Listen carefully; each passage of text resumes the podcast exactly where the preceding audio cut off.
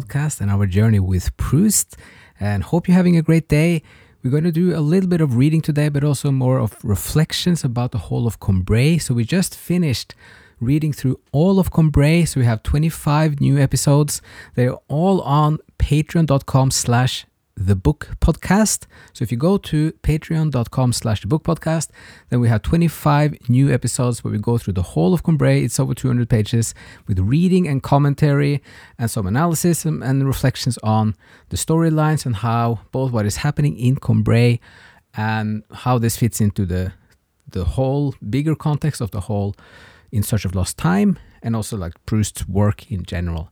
So um, there are so many things that are happening in both the overture, which is kind of we have the whole of overture on on this podcast, but then Combray as the first main part of Swann's Way, the first volume, and you have the people that Marcel is starting to get to know when he's a he's a young boy, uh, like a small boy, young boy. It's a little bit kind of between like eight years and 12 years ish. It, it, depends a little bit on the specific story, but he's a young person trying to understand the world and people and the social life and culture and the aesthetics and also his own development of of his intellectual kind of capacities or perceptions of the world but also the aesthetic ones and and especially uh, reflecting on this gradual nuanced, little refined growth of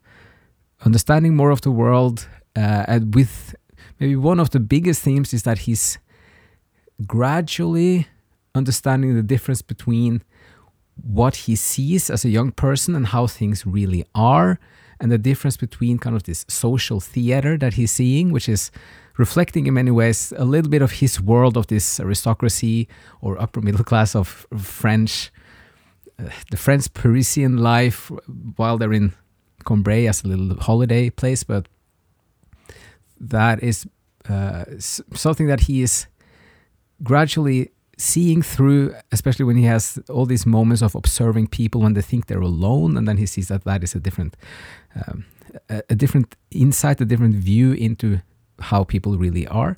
So that is a big theme, and then also his appreciation of arts and the he talks about also some renaissance art with Giotto that he's kind of suddenly understanding more like the allegories. He's starting to see through the art of what lies underneath it or beneath it or beyond it like that from which the art comes from. And then he can sees he sees that reflected in other things for example, some sort of beauty that he sees in art, but then he can also see it in people, but also like a symbolic form of beauty.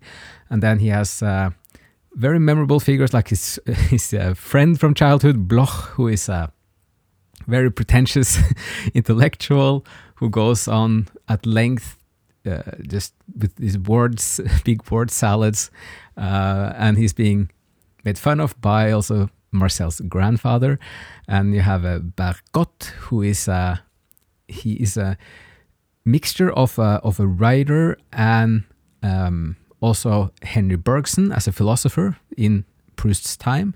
So he is representing both something that the young Marcel is looking up to, but also this combination of literature and philosophy, which is what Proust tried to do with his writing. So uh, this is one of the choices that Proust made uh, early in his his writing career that he wanted to express philosophy through the genre of literature because he thought that gave it he could express more of what he wanted through literature than through writing like more like analytical prose about philosophy. So he's then putting Bergotte into the story as his inspiration and kind of his aspiration as well. And um, there are many other things there with uh, so you have everything with the Monsieur Legrandin with Aunt Leonie you have also uh, the musician Vinteuil and his daughter. And then more and more towards the end of Combray, you have the young boy's fascination for books and reading and his his love of the fictional world. And then also his own first few ideas about writing in itself and his his um, his emerging dreams about writing and then he has huge doubts but then eventually he gets closer to to thinking more about what he might write about. He wants to find a calling for his writing, and uh, we're going to read read here now shortly. Like he's putting one fragment in towards the end of Combray, a fragment of of the writing. So the narrator in the story is telling like I have a fragment from my younger days, and this is very likely uh, Proust's own early writings because you can see the you, you can see kind of the, the little buds of and little uh, hints and feelings and moments that is kind of you can see that this is Proust type of writing, but it's in a very young and and not fully matured form yet, but it's kind of it's it's going to come out of it. So that's a it's a very nice touch with Combray because that is in some ways kind of paralleling the whole of the work of the In Search of Lost Time because in the end, in the seventh volume, he does kind of catch up. The whole story is the narrator is an adult person kind of drifting, kind of half dreaming, half awake into his childhood memories. Then you get the whole story, and at the end, you get this these final moments where he finds his true calling and becomes a writer. So when he talks about this in Combray, it's a little miniature model of the larger canvas and story as it will unfold through all of of the 4,000 pages.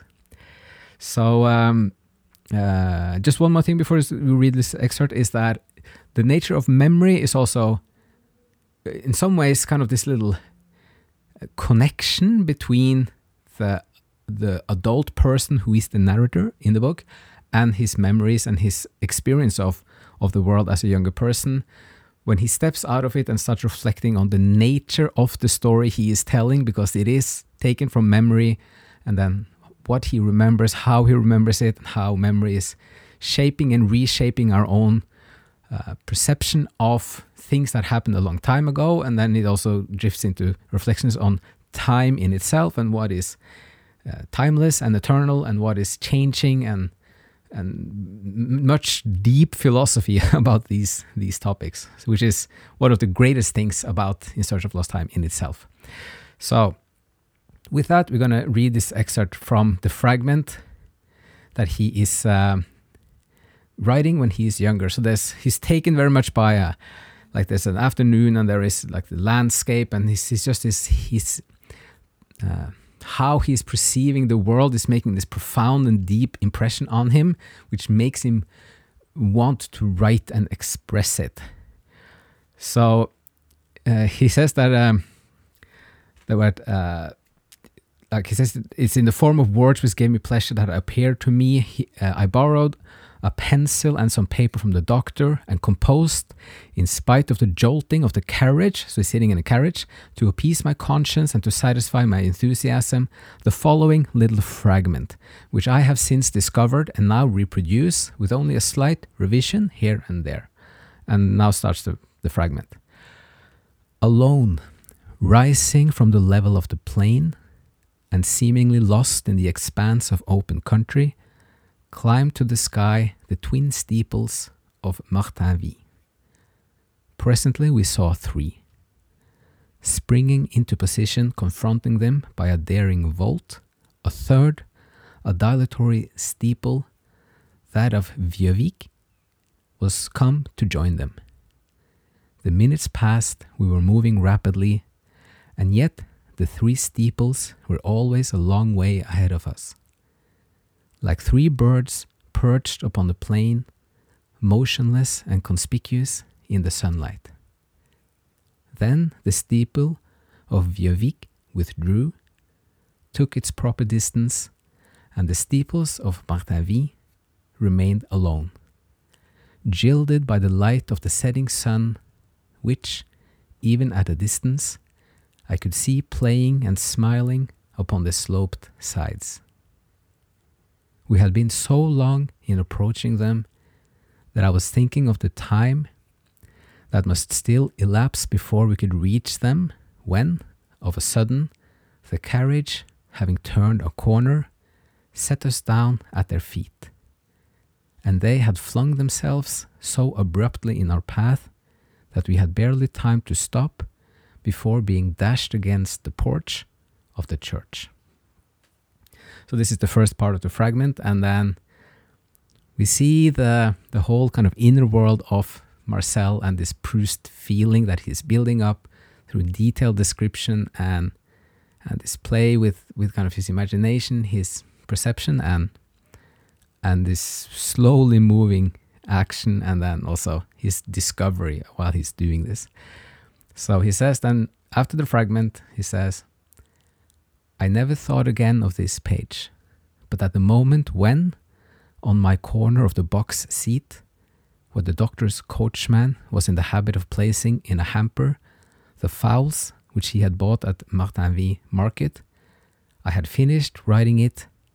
I found such a sense of happiness, felt that it had so entirely relieved my mind of the obsession of the steeples and of the mystery which they concealed. That, as though I myself were a hen and had just laid an egg, I began to sing at the top of my voice. And this is one of the super beautiful early moments where he finds his his voice as a writer and um, also the joy of writing and just expressing his experience, perception, and and also like emotional experience of the world, and then how it is a joy for him to write it. So you can see then how this leads to the adult person of Marcel Proust, who then writes 4,000 pages about his whole life story to express some of this. Okay, so that's going to be all for this episode. So, again, we have now 25 new episodes with reading of this, like 20 minute episodes, usually 20 25 minutes per each. And then you can find all of them at patreon.com slash the book podcast. And um, I just also want to say thank you so much. And thank you to the patrons we already have who've been giving us kind of a, uh, support and a motivation and uh, um, companionship with, with going through the whole of Combray. And also wish uh, like a big thank you to everyone who's listening to this podcast, and uh, just want to wish you very welcome to come and listen to the rest of it. And with that, hope you're still having a great day, and thank you so much for listening. And see you again in another episode.